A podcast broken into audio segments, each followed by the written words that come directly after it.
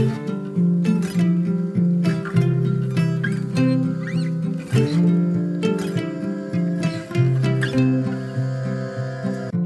och välkommen till For Health med Anna Sparre.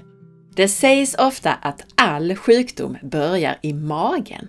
Många med hälsoproblem har nämligen en sak gemensamt, inflammation som börjat i tarmen. Denna inflammation i tarmen ökar risken för att utveckla våra allvarliga sjukdomar, men också mer outtalad ohälsa, trötthet, värk och viktökning med mera. I det här avsnittet kommer vi därför att prata om allt från grundläggande kring tarmen och tarmfloran. Vad är tarmfloran? Vad gör mikroberna? Och vad spelar de för roll? Till tarmflorans koppling till hälsa och sjukdom. Och allra mest ska vi prata på temat Skaffa dig en god tarmflora för att undvika inflammation. Så gör du! Vi kommer att prata om vad inflammation är och hur påverkar det vår hälsa och vårt mående? Och hur tarmen och tarmfloran är kopplade till inflammation. Vi reder ut begrepp som prebiotika, probiotika, synbiotika och postbiotika. Det kommer också att bli väldigt konkret. För vad är då problemet? Varför har vi inte bara en bra tarmflora? Och sammanfattat, 10 tips för en glad tarm. Tack till vår sponsor Super Symbiotics som gör det här avsnittet möjligt. Super Symbiotics är symbiotika, en blandning av probiotiska bakterier och kostfibrer, där fibrerna fungerar som matsäck till bakterierna på deras väg ner till tarmen. Om det och mycket annat kommer du att lära dig mer om i dagens avsnitt. Koden SPARRE10 ger 10% rabatt om du beställer på supersymbiotics.se. Jag finns på facebook.com forhealth.se och på Instagram som asparre. Du hjälper till att hålla podcasten levande genom att gilla inläggen när de dyker upp i sociala medier och genom att dela med dig av avsnittet i en Facebookgrupp, på Instagram och till vänner. Och gå gärna in och lämna en recension av podcasten i iTunes. Det hjälper oerhört mycket. Tusen tack! På forhealth.se hittar du mina e-böcker och du kan gå min distanskurs om du vill få grunderna kring kost, hälsa och viktnormalisering. Och så kan du boka mig som föreläsare, både online och på plats. På forhealth.se kan du även anmäla dig till nyhetsbrevet som kommer ungefär en gång per månad.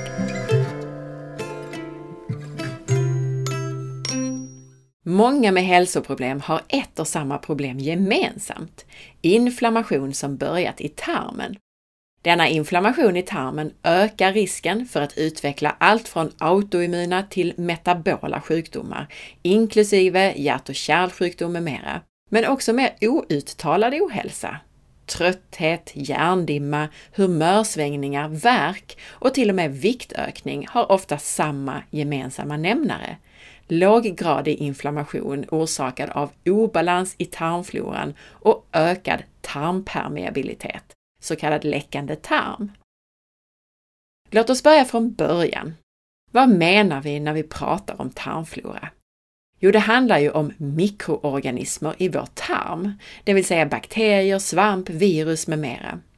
För även om man ofta pratar i termer av bakterier i magen så gäller det många sorters mikroorganismer, inte bara bakterier.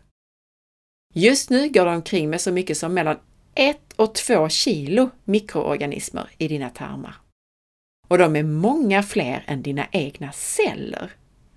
Vad som är än viktigare, i din kropp har du 100 gånger fler bakteriegener än egna gener, vilket är en anledning till att människor som är så avancerade varelser faktiskt har ganska få egna gener. Inte bara tarmfloran är viktig, vi har en flora av bakterier och andra mikroorganismer på och i många delar av kroppen. Till exempel på huden, i näsan, munnen, könsorganen och så vidare. Vi är helt beroende av tarmfloran Mikroberna de skyddar oss mot inkräktare. De bryter ner vår mat så att vi kan ta upp näring. De frigör energi. De producerar vitaminer. De är en del i vårt immunförsvar och de håller immunförsvaret i schack. Tarmbakterierna och immuncellerna de skickar signaler mellan varandra och det här är ett sätt att utbilda immunförsvaret kring vad som är skadligt och vad som är ofarligt. Bakterier i tarmkanalen kan också stimulera vårt immunförsvar så att vi bättre kan stå emot virus och andra infektioner. Mikroberna de hjälper oss också att hålla tarmen tät och de producerar antiinflammatoriska ämnen och de hjälper oss att reglera aptit och mättnad och mycket annat. Så vi är alltså helt beroende av dem. De här små varelserna de har visat sig påverka mer eller mindre allt i våra kroppar och vara involverade i alla hälso och ohälsotillstånd. En del läkare och andra experter menar till och med att all sjukdom börjar i magen. Den grekiska filosofen och moderna läkekonstens fader Hippokrates sa faktiskt detta redan för 2400 år sedan. Mikroberna de styr vår hjärna och vårt mentala mående. De styr vårt immunförsvar, inflammation och tolerans respektive intolerans, alltså vad vi tål och mycket annat. Obalans i tarmfloran det kopplas till sjukdomar och diagnoser som depression, autoimmuna sjukdomar som till exempel reumatism och sköldkörtelsjukdom. Det kopplas till allergi och astma, till inflammatoriska tarmsjukdomar som IBD, Crohns, ulcerös kolit. Det kopplas till Parkinsons, demens, cancer, hjärt och kärlsjukdom, fetma, autism och så vidare. Den här listan kan göras hur lång som helst. Och alla möjliga symptom, inklusive trötthet, humörsvängningar, hjärndimma och viktökning kan alltså bero på inflammation som startar i tarmen. Forskare har visat att om man tar tarmbakterier från friska människor och överför dem till sjuka så kan man ofta vända sjukdomsförlopp. Man har också visat att tarmbakterier från smala personer kan fungera som ett skydd mot fetma. En av pionjärerna som insåg tarmflorans roll i vår hälsa är Stig Bengmark, en framstående professor och forskare som vikt en stor del av sitt liv till att forska på tarmflorans koppling till hälsa. Stig är idag 93 år gammal, men jag ska läsa en intressant berättelse från hans karriär. Och det här var under Stigs tid som chefskirurg vid Lunds universitetssjukhus. Som bakgrund till det jag ska läsa så vill jag berätta att en av farorna med kirurgiska ingrepp är de infektioner som kan uppstå. Därför så användes antibiotika förebyggande för att undvika infektioner. Och antibiotika det är ju som vi har pratat om i tidigare avsnitt ingen höjdare för tarmfloran, Antibiotika är läkemedel som dödar bakterier. Problemet är att antibiotikan inte bara dödar den sorts bakterier som vi vill göra oss kvitt, utan även andra sorter som är en del av balansen i vår tarmflora. Med det sagt så kan ju antibiotika rädda liv när det verkligen behövs. Men hur som helst, här kommer, med den här bakgrunden då, Stig Bengmarks berättelse. Stig skriver så här en dag fick jag ett nytt perspektiv som en skänk från ovan. Jag hade bett den unge läkaren Henrik Ekberg, senare professor i transplantation, att grundligt studera våra senaste 81 stora leveroperationer. Plötsligt knackade han på min dörr och sa att han hade både dåliga och goda nyheter. Det han sedan sa skrämde mig ordentligt. Han berättade att man i ett antal av fallen hade glömt sätta in antibiotika. Enligt den tidens praxis så skulle antibiotika ges ett par dagar före och under 7 till 10 dagar efter operationen. Ve och fasa, hur var detta möjligt? På en universitetsklinik där vi ju skulle vara ett föredöme för andra sjukhus i landet. När jag chockad sjunkit tillbaka i soffan tillade Ekberg. Men Stig, jag hade ju goda nyheter också. Alla infektioner finns hos de patienter som har fått antibiotika. De som inte hade fått antibiotika hade inga infektioner alls. Det här förändrade allt för mig. Kanske hade antibiotikan dödat den nyttiga tarmfloran. Redan under de sista åren som kirurg hade mina egna, men också andras iakttagelser pekat på ett orsakssamband mellan å ena sidan infektiösa komplikationer och å andra sidan tarmfloran, tarmfunktionen och den egna motståndskraften. Styrkt av Ekbergs bekräftande fynd drevs jag nu att forska vidare kring tarmfloran. De hade alltså glömt att ge antibiotikakur till patienterna, vilket man gjorde för att undvika infektioner. Men de patienterna som inte fått antibiotika hade otroligt nog inga infektioner, medan de som blivit tilldelade antibiotika hade infektioner. Där och då insåg Stig hur viktig tarmfloran är. Stig Bengmark bedrev sedan omfattande forskning i många år på jakt efter antiinflammatoriska tarmbakterier. Och det här ledde till slut till att fyra stammar patenterades. Och det är de som nu finns i Super Symbiotics. Hur fungerar det där med att tarmbakterierna styr hjärnan och vårt mentala mående? Man brukar prata om en gut-brain axis, alltså en länk mellan tarmsystemet och hjärnan. Det handlar om hur magens hälsa kan påverka hjärnans hälsa och nivåer av olika signalsubstanser. Och det här sker framför allt via vagusnerven, som är den här långa nerven som påverkar bland annat matsmältningssystemet, hjärtat och lungorna, men också tar emot information från olika organ. Mer om vagusnerven har vi i avsnitt 164 som heter just Vagusnerven, din väg till avslappning, matsmältning, lugn och ro. Vagusnerven är alltså en lång nerv som kopplar ihop matsmältningskanalen med hjärnan. Man har till exempel i experiment på möss visat att probiotiska bakterier, goda tarmbakterier, påverkar signalsubstanser i hjärnan och kan minska stress och depression via just den här vagusnerven. Just vagusnerven verkar vara tarmflorans huvudsakliga kommunikationskanal till hjärnan. Det är alltså bakteriernas telefonlinje till din hjärna. Och det handlar om en tvåvägskommunikation från tarmarna till hjärnan och tvärtom. Men kommunikationskanaler mellan tarmarna och hjärnan inkluderar mer än bara vagusnerven både sympatiska och parasympatiska nerver, alltså både fight or flight-systemet och lugn och ro-systemet i det omedvetna nervsystemet är med i den här kommunikationen mellan tarmen och hjärnan. Mag-tarmkanalen kan också påverka hjärnan genom att signalmolekyler som utsöndras i tarmen påverkar vagusnerven och sen produceras samma signaler i hjärnan. Till exempel om du utsöndrar inflammatoriska substanser i tarmen så sker kort senare det här förloppet inuti din hjärna. Då utsöndras inflammatoriska substanser i hjärnan. Vi utsöndrar mycket hormoner och signalsubstanser i mag och tarmkanalen.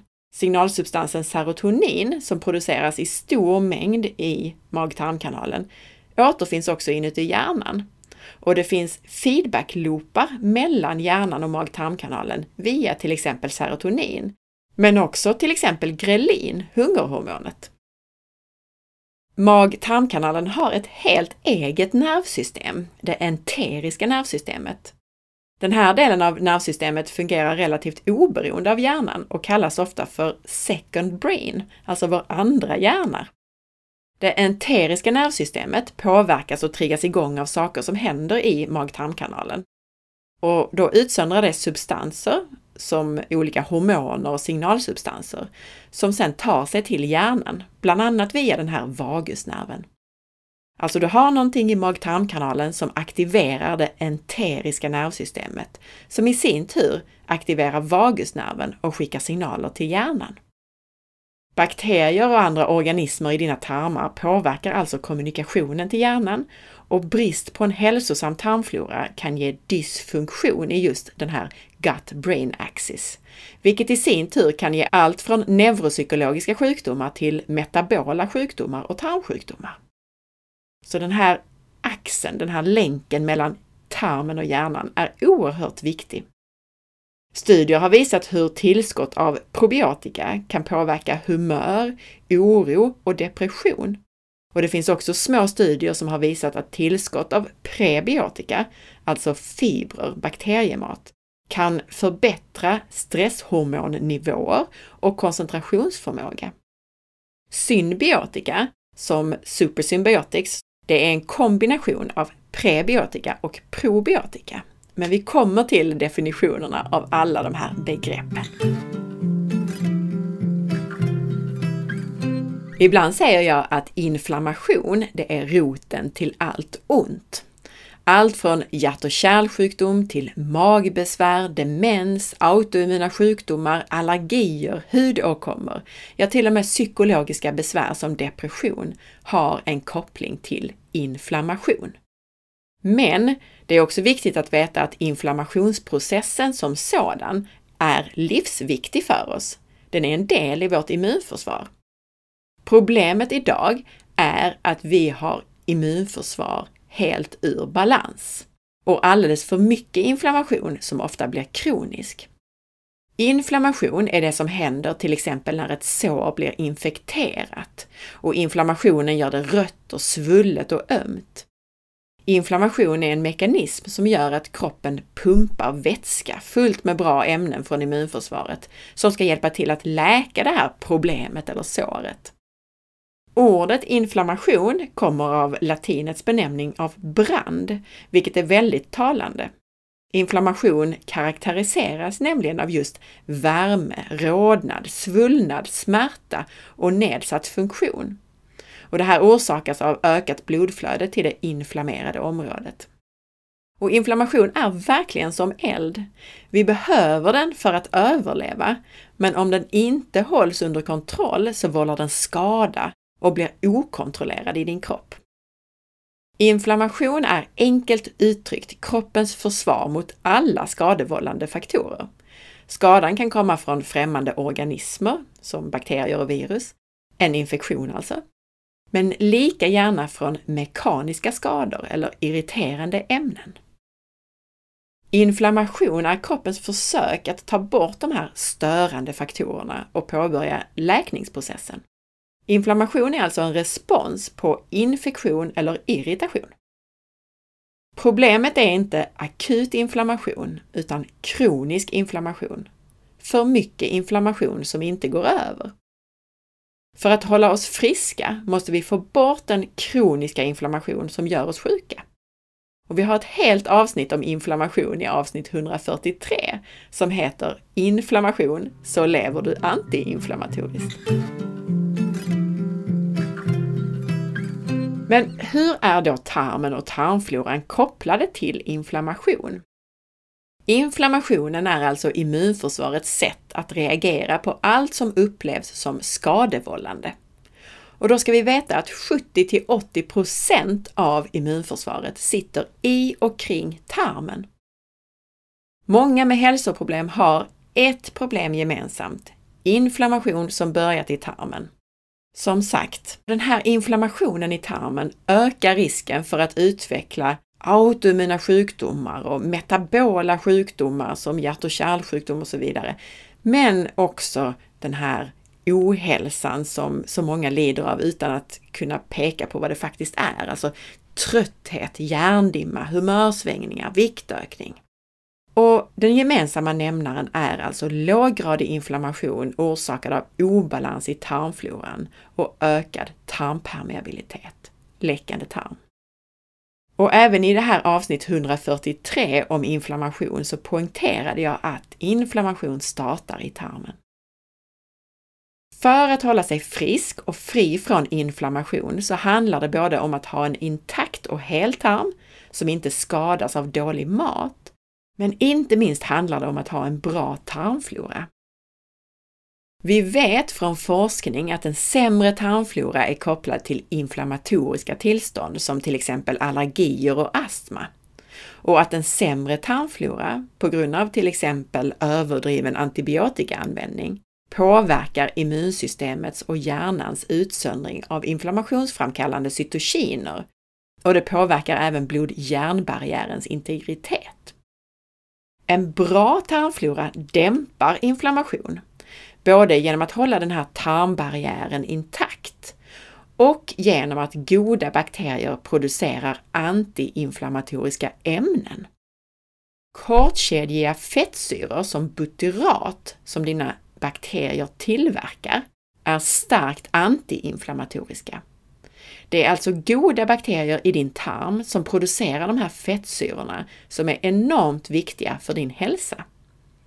Kortkedjiga fettsyror är inte minst den främsta energikällan till tarmcellerna som bygger den här tarmslemhinnan.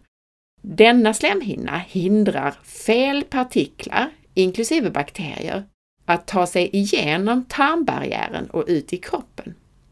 Vi pratar alltså här om motsatsen till läckande tarm. Genom att förbättra barriärfunktionen så kan du bland annat minska risken för överreaktion och inflammation i immunförsvaret. Studier visar att en ökad koncentration av den här kortkedjiga smörsyran, butyrat alltså, det ger ett mer välbalanserat immunförsvar med mindre inflammation. Så en bra tarmflora dämpar alltså inflammation. Men en dålig tarmflora och infektioner av parasiter, svamp och patogena bakterier kan ha motsatt effekt och vara inflammationsframkallande. Och bästa sättet att undvika infektioner i tarmen till att börja med, det är just att skaffa dig en bra tarmflora som är stark nog att stå emot infektioner. Jag brukar säga att tarmen är som en rabatt Fyller du den med rosor och tulpaner och annat som du tycker om så blir det mindre plats för ogräs. Men har du för lite av det goda så tas tarmen över av ogräset, de sämre mikroorganismerna. I spännande avsnitt 135 med Dr. Michael Ash så förklaras den viktiga kopplingen mellan inflammation i tarmen och depression och andra psykologiska tillstånd. Lyssna gärna på det! Vad är då problemet? Varför har vi inte bara en bra tarmflora? Som vanligt så kan vi jämföra med hur vi levt under evolutionen. Vi lever allt längre från naturen och de bakterier som kan hålla oss friska. Vi exponeras inte längre för smuts och smittoämnen i samma bredd som vi är gjorda för. De senaste hundra åren så har det skett en större förändring i exponering än vad det gjort på 50 000 år innan dess. Vi har eliminerat många sjukdomar och immunsystemet hinner inte anpassa sig. När man tar bort smittoämnen så försvinner också mikroorganismer som bakterier och svampar som har en kraftig skyddseffekt mot allergier. Vår tarmflora är exempelvis mycket fattigare än i samhällen som lever nära naturen. Vi exponeras däremot för läkemedel, kemikalier, tillsatser och annat som skadar vår tarmflora. Många av oss har inte en naturlig dygnsrytm och lever med stress, vilket också rubbar tarmfloran enligt forskningen. Det moderna jordbruket utrotar den normala floran av mikroorganismer i våra jordar, vilket i sin tur kan påverka oss bland annat via maten vi äter. Och vi äter betydligt mindre fibrer och i mindre variation. Vår livsstil har ju förändrats markant från hur våra förfäder levde och åt. Det finns en sydamerikansk stam vid namn Yanomami som har varit helt isolerad från västvärlden i ungefär 11 000 år och lever som jägare och samlare. Deras livsstil påminner alltså om hur våra förfäder levde. Och studier har visat att Yanomami har den största mångfalden av bakterier i sin tarmflora som någonsin uppmätts. Deras tarmflora är över dubbelt så diversifierad som tarmfloran i västvärlden. Då pratar vi alltså om bredden på tarmfloran. Hos oss så är det så att generation efter generation får allt mindre bredd i sin tarmflora. Det är ju nämligen så att vi ärver vår mammas tarmflora. Mamman har en bakteriekultur i underlivet och det verkar till och med som att tarmbakterierna vandrar från mamman ner i förlossningskanalen före födseln. Och de här bakterierna är de som vi får på huden när vi föds vaginalt och som har livsviktiga funktioner för oss och för vår hälsa. Och dessutom så sväljer vi ner, eller bebisen då, sväljer ner de här bakterierna under förlossningen. Och det är det som lägger grunden till tarmfloran. Magbakterier från mamman kommer också via bröstmjölken, som dessutom innehåller enormt specialiserad tarmflora-mat i form av särskilda sockerarter som är särskild mat för bakterierna och bidrar till att skapa den nya tarmfloran. Så för varje generation som lever med antibiotika och annan medicinering, med överdriven hygien i form av kemikalier och utebliven exponering för riktig smuts, och som dessutom föds med kejsarsnitt och utebliven amning och så vidare. För varje sån generation så utarmas tarmfloran. Och maten vi äter idag är ett stort problem. Jag nämnde att vi äter betydligt mindre fibrer än under evolutionen. Historiska fynd visar både att vi åt väldigt mycket grönsaker och fibrer under evolutionen och dessutom mycket mer varierat än vad vi gör idag. Alltså vi åt väldigt många olika sorters växtdelar. Mycket tyder på att vi under evolutionen fick i oss i storleksordningen 100 gram fibrer om dagen. Betänk då att fiberrik mat sällan innehåller mer än 5 till 10% fibrer. Så det är enormt mycket grönsaker vi pratar om här. Och i en studie så hittade man 55 olika växtsorter som våra förfäder hade ätit av. I västvärlden idag så är det vanligt att vi inte får i oss mer än 5 gram fibrer per dag. Så inte konstigt att vi har en utdöende tarmflora. Andra saker som är problematiskt med vår mat idag är bland annat flera olika tillsatser och gluten. Tillsatser i mat som påverkar tarmfloran negativt inkluderar sötningsmedel, konserveringsämnen och emulgeringsmedel. Och jag har skrivit en hel del på forhealth.se om studier på det här, så det, använd gärna sökrutan på forhealth.se så kan man leta fram det jag har skrivit där. Gluten är ett protein i spannmål som har den effekten på oss att tarmen ökar sin permeabilitet och släpper igenom inflammationsframkallande ämnen. I en studie så kunde man se att en kost som är oprocessad och fri från spannmål, socker och stärkelse botade inflammatoriska tarmsjukdomar. Resultatet av kosten blev att tarmfloran förändrades, inflammationen i tarmen minskade mycket och CRP, ett blodprov som indikerar inflammation, det minskade drastiskt och ner till normala nivåer. Så maten påverkar alltså inflammation och tarmfloran väldigt mycket. Mer om problemen med en icke-evolutionär kost lär du dig i avsnitt 60 av podden.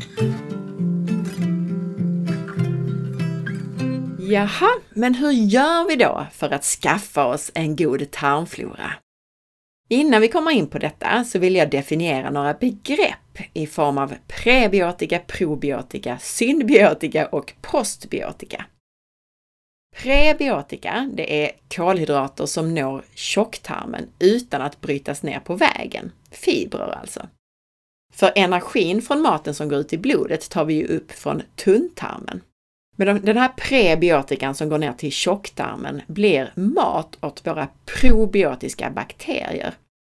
Prebiotika kan också vara andra ämnen som färgämnen i växter och resistent stärkelse.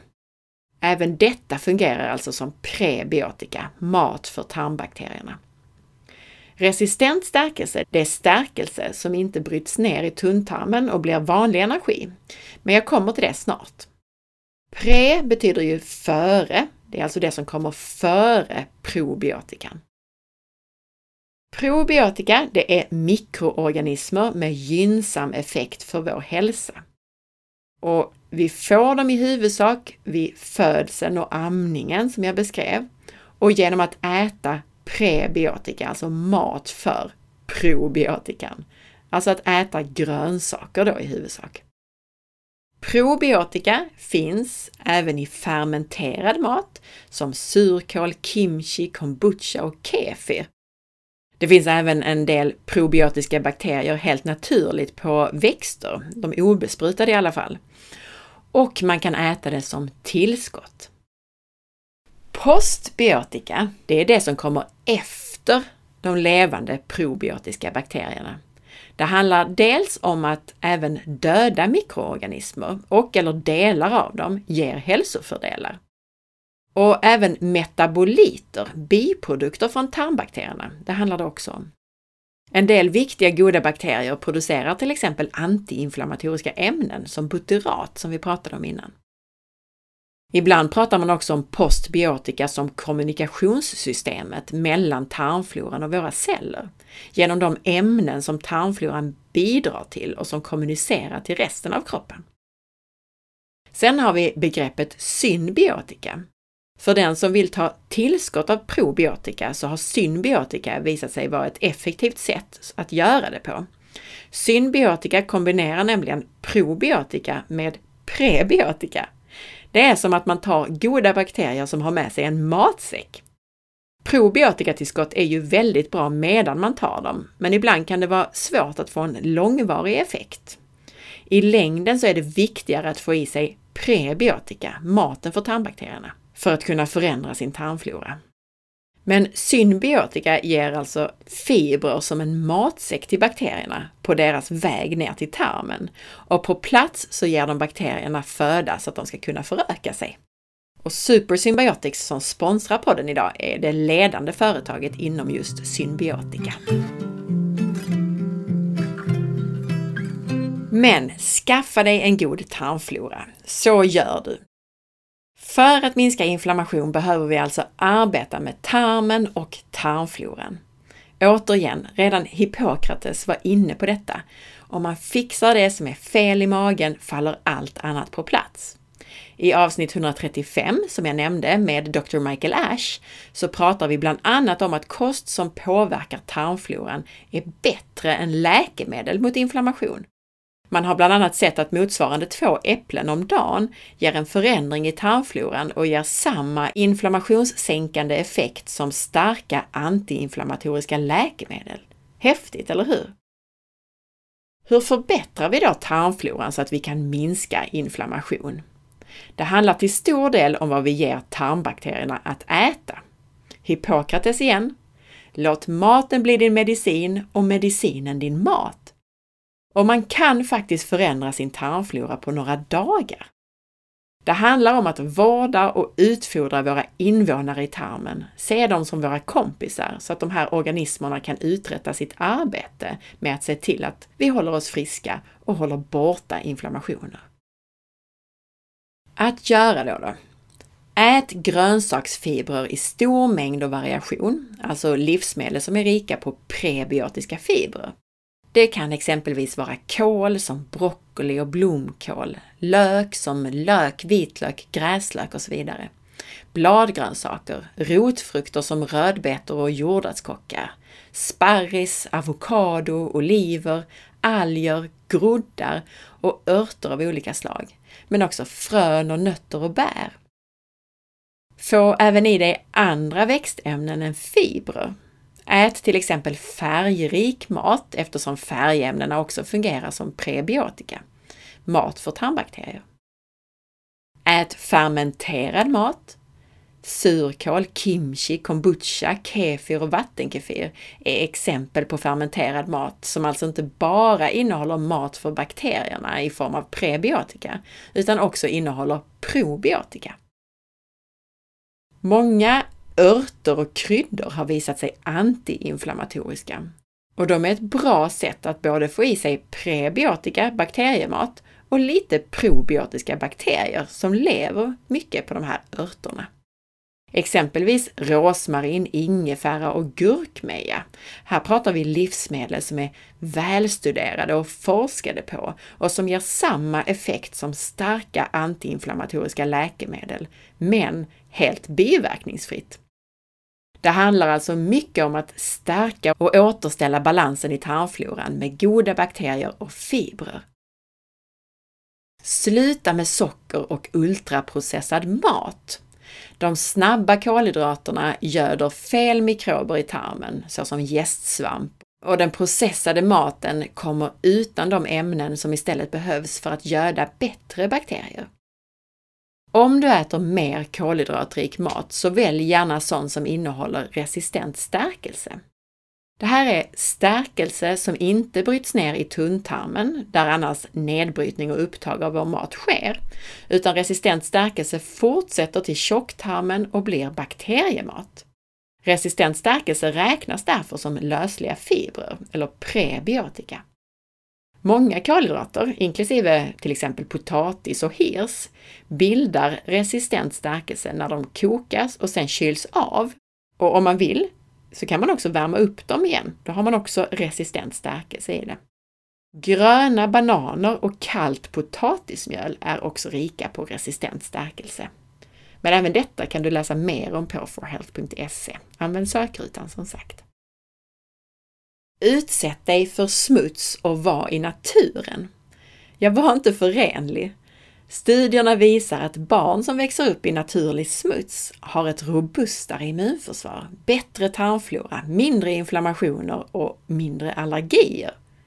De på landsbygden har en rikare sammansättning av bakterier jämfört med de som bor i städer. De har också ett immunförsvar som är effektivare på att producera antiinflammatoriska ämnen, ämnen som bromsar inflammation.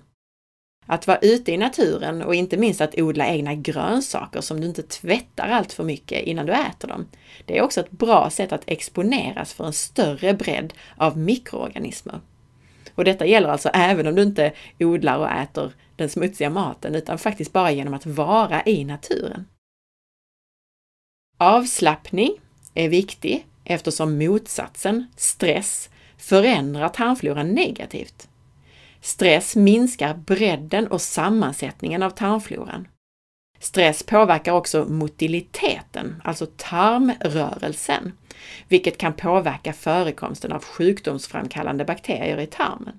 Det är alltså viktigt att vår tarmrörelse fungerar optimalt så att maten vandrar vidare i tarmkanalen och inte blir stillastående och fel bakterier kan växa till sig på fel ställen.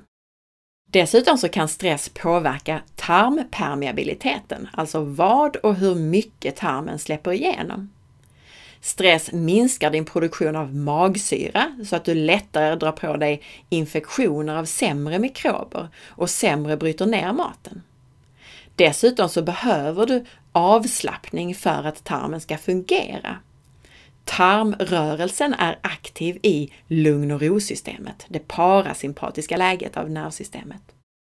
Och vet du, det finns studier som visar att personer som regelbundet utövar yoga har lägre inflammationsnivåer i kroppen än andra. Kanske för att det minskar stress, men oavsett, yoga är ett fantastiskt redskap för hälsa. Vill du ha tips på avslappning så kan du till exempel lyssna på avsnitten om mindfulness i avsnitt 42 och 122. Sol och dagsljus ger en bättre dygnsrytm och därmed bättre sömn, vilket i sig minskar inflammation. Men D-vitamin som bildas av sol är också viktigt för tarmen, för tarmbarriären och immunsystemet i tarmen. Solljus minskar inflammation Lyssna gärna på avsnitt 98 om solljus. Ha en fast dygnsrytm och prioritera en bra sömn. Störd sömn och sömn på fel timmar har kopplats till många sjukdomar. Det var tidigare inte helt klart varför störningar i dygnsrytmen kan kopplas till en mängd olika sjukdomar som diabetes, cancer och fetma, som alla har inflammation gemensamt. Men forskare har kommit fram till att en anledning är just mikroberna i tarmen och att de störs när rytmen rubbas. Studier visar att personer som sover mindre än 6 timmar per natt har betydligt högre nivåer av inflammationsmarkörer i blodet. Det är under djupsömnen som hjärnan städas och rensar ut inflammatoriska ämnen som har ansamlats under dagen. Lyssna på avsnitt 277 om glymfsystemet, hjärnans reningsverk. Och det här med städning, på samma sätt är det med tarmen. Den städas på natten. Om du har sömn och lugn och ro och om du inte har ätit en massa precis innan sänggåendet. Och just det här med att inte äta på kvällen påverkar faktiskt inte bara tarmens städning. Man har bland annat sett att man kan minska nivåer av skadliga mikrober i tarmen bara genom att inte äta de sista tre timmarna innan man går och lägger sig. Dessutom, det där med att hjärnan ska städa bort inflammation på natten. Om du har ätit sent så kommer matsmältningen att leda blodflödet mot tarmen istället för att ge hjärnan resurserna den behöver för sin städning. Du bör därför låta tarmen vila under kvällen och natten och fasta minst 12 timmar, gärna mer, över natten. Det handlar alltså både om vad vi äter och när vi äter. Dessutom så bör vi tänka på hur vi äter. Tugga ordentligt och ät i lugn och ro. Tarmrörelsen är aktiv i lugn och ro-systemet, det parasympatiska nervsystemet. Det måste få en chans att hjälpa dig att ta hand om och smälta maten. Risken är annars att fel sorters bakterier växer till sig och på fel ställe i tarmen.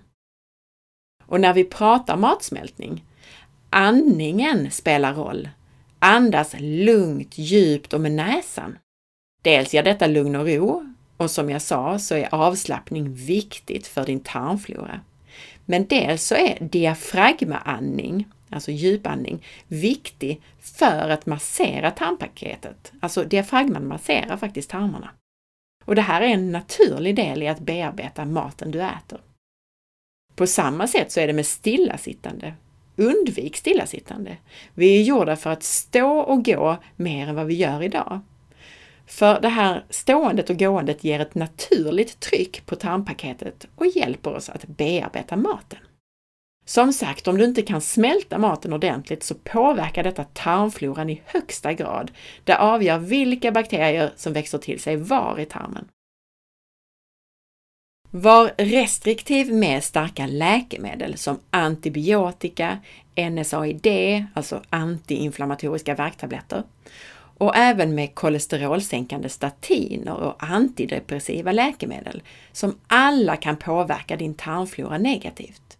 Och var också försiktig och restriktiv med tillsatser som sötningsmedel, konserveringsämnen och emulgeringsmedel som även de visat sig påverka tarmfloran negativt. Givetvis ska man inte ändra eller avsluta sin medicinering utan samråd med läkare och när man verkligen behöver antibiotika så kan det rädda liv. Men oftast behöver man inte använda det mot till exempel öroninflammation och urinvägsinfektion. Undvik starka kemikalier när du till exempel städar. Se över vad du använder för produkter i ditt hem och på din kropp och överlag undvik överdriven hygien. I avsnitt 128 så pratar vi ännu mer om hur du förbättrar din tarmflora. Har du problem trots att du gör allting rätt med kost och andra livsstilsfaktorer så skulle jag råda dig att göra ett avföringsprov som analyserar tarmfloran. Kanske är det någonting som behöver behandlas. Själv så arbetar jag med tester som ger svar på bland annat hur din goda tarmflora ser ut, din matsmältning och inflammationsmarkörer i tarmen och om du har några patogena sjukdomsframkallande bakterier, om du har gästsvampöverväxt eller parasiter. Allt detta är saker som påverkar inflammation. Och du hittar de här testerna under hälsotester på forhealth.se. Sammanfattat 10 tips för en glad tarm. 1. Ät mer grönsaker. Det handlar om mängden grönsaker och om regelbunden variation, alltså att även ha bredd i det du äter. 2. Undvik mat du inte är anpassad till, såsom spannmål och socker, hårt bearbetad mat och även mejeriprodukter och tillsatser räknas in här. Mer i avsnitt 60 på det här ämnet. 3. Tugga ordentligt och ät i lugn och ro för att matsmältningen ska fungera och bakterier inte ska växa till sig på fel ställe i tarmen. 4. Låt tarmen vila under kvällen och natten och ha minst 12 timmars fasta över natten. Och ät inte middag efter 18. 5. Vistas i naturen och i riktig smuts. 6. Rör dig. Undvik stillasittande. Stå och gå mycket i vardagen. 7. Få regelbunden avslappning och lugn och ro, annars avstannar tarmrörelsen och matsmältningen. 8. Andas lugnt, djupt och med näsan, både för lugn och ro och för att diafragman ska massera tarmen. 9. Prioritera en bra dygnsrytm. Få dagsljus på förmiddagen och mörker på kväll och natt. Och gå och lägg dig i tid för att få den viktiga sömnen timmarna före och efter midnatt. Och nummer 10. Undvik antibiotika och NSAID-värktabletter som till exempel Ibuprofen om du inte måste. Vill du lära dig mer om tarmfloran och dess betydelse för hälsan så finns det mycket bra information att läsa på supersymbiotics.se. Tack igen till dem för att de gjorde det här avsnittet möjligt. Super Symbiotics gör naturliga kosttillskott med en unik och patenterad kombination av mjölksyrabakterier och kostfibrer som kan tas varje dag för att stärka och balansera tarmfloran. Produkterna har skapats av professor Stig Bengmark och är baserade på 20 år av kliniska studier med goda resultat. Produkterna köper du på supersymbiotics.se och koden SPARRE10 ger 10% rabatt på deras symbiotika. Det kan inte kombineras med andra erbjudanden. Mer om tarmen och tarmfloran får du i flera tidigare avsnitt. Börja grundläggande med 141, matsmältningen, så funkar den. Sen har vi 44, i tarmen finns makten över din hälsa. 46. Det här påverkar din magflora och därmed hälsa. 51. Maghälsa. Hur kan du förbättra din maghälsa och tarmflora? 80. Tarmfloran styr din fettinlagring, aptit, hjärthälsa, mental hälsa. Det påverkar antioxidanter och mycket mer. 109 med Sanna Törslef Berglund, Mikrobiomets fantastiska värld. 128 Förbättra tarmfloran. Så gör du. 133 Syra och fermentera på 5 minuter. 134 med Anna-Karin Nyman Bredda din tarmflora. 135 med Dr. Michael Ash Mikrobiota, tarmflora, immunsystemet och hjärnan. 199 Sanna Törslef Berglund Frisk med virus, svamp och bakterier. 188 Magsyra och sanningen om sura uppstötningar. Det finns också ett antal avsnitt med Dr. David Brady om allt från tarmflorans koppling till sjukdomar till hur man kan testa med avföringstester och behandla i de här avsnitten. Mycket spännande kuriosa dessutom i 236, 237, 240, 241, 247 och 249.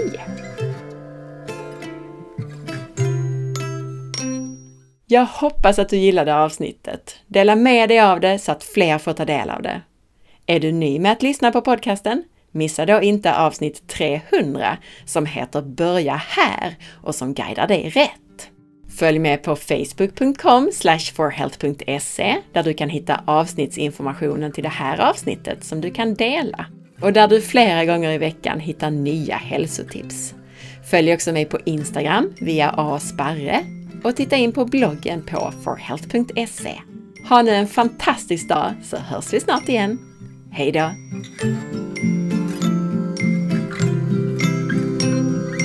thank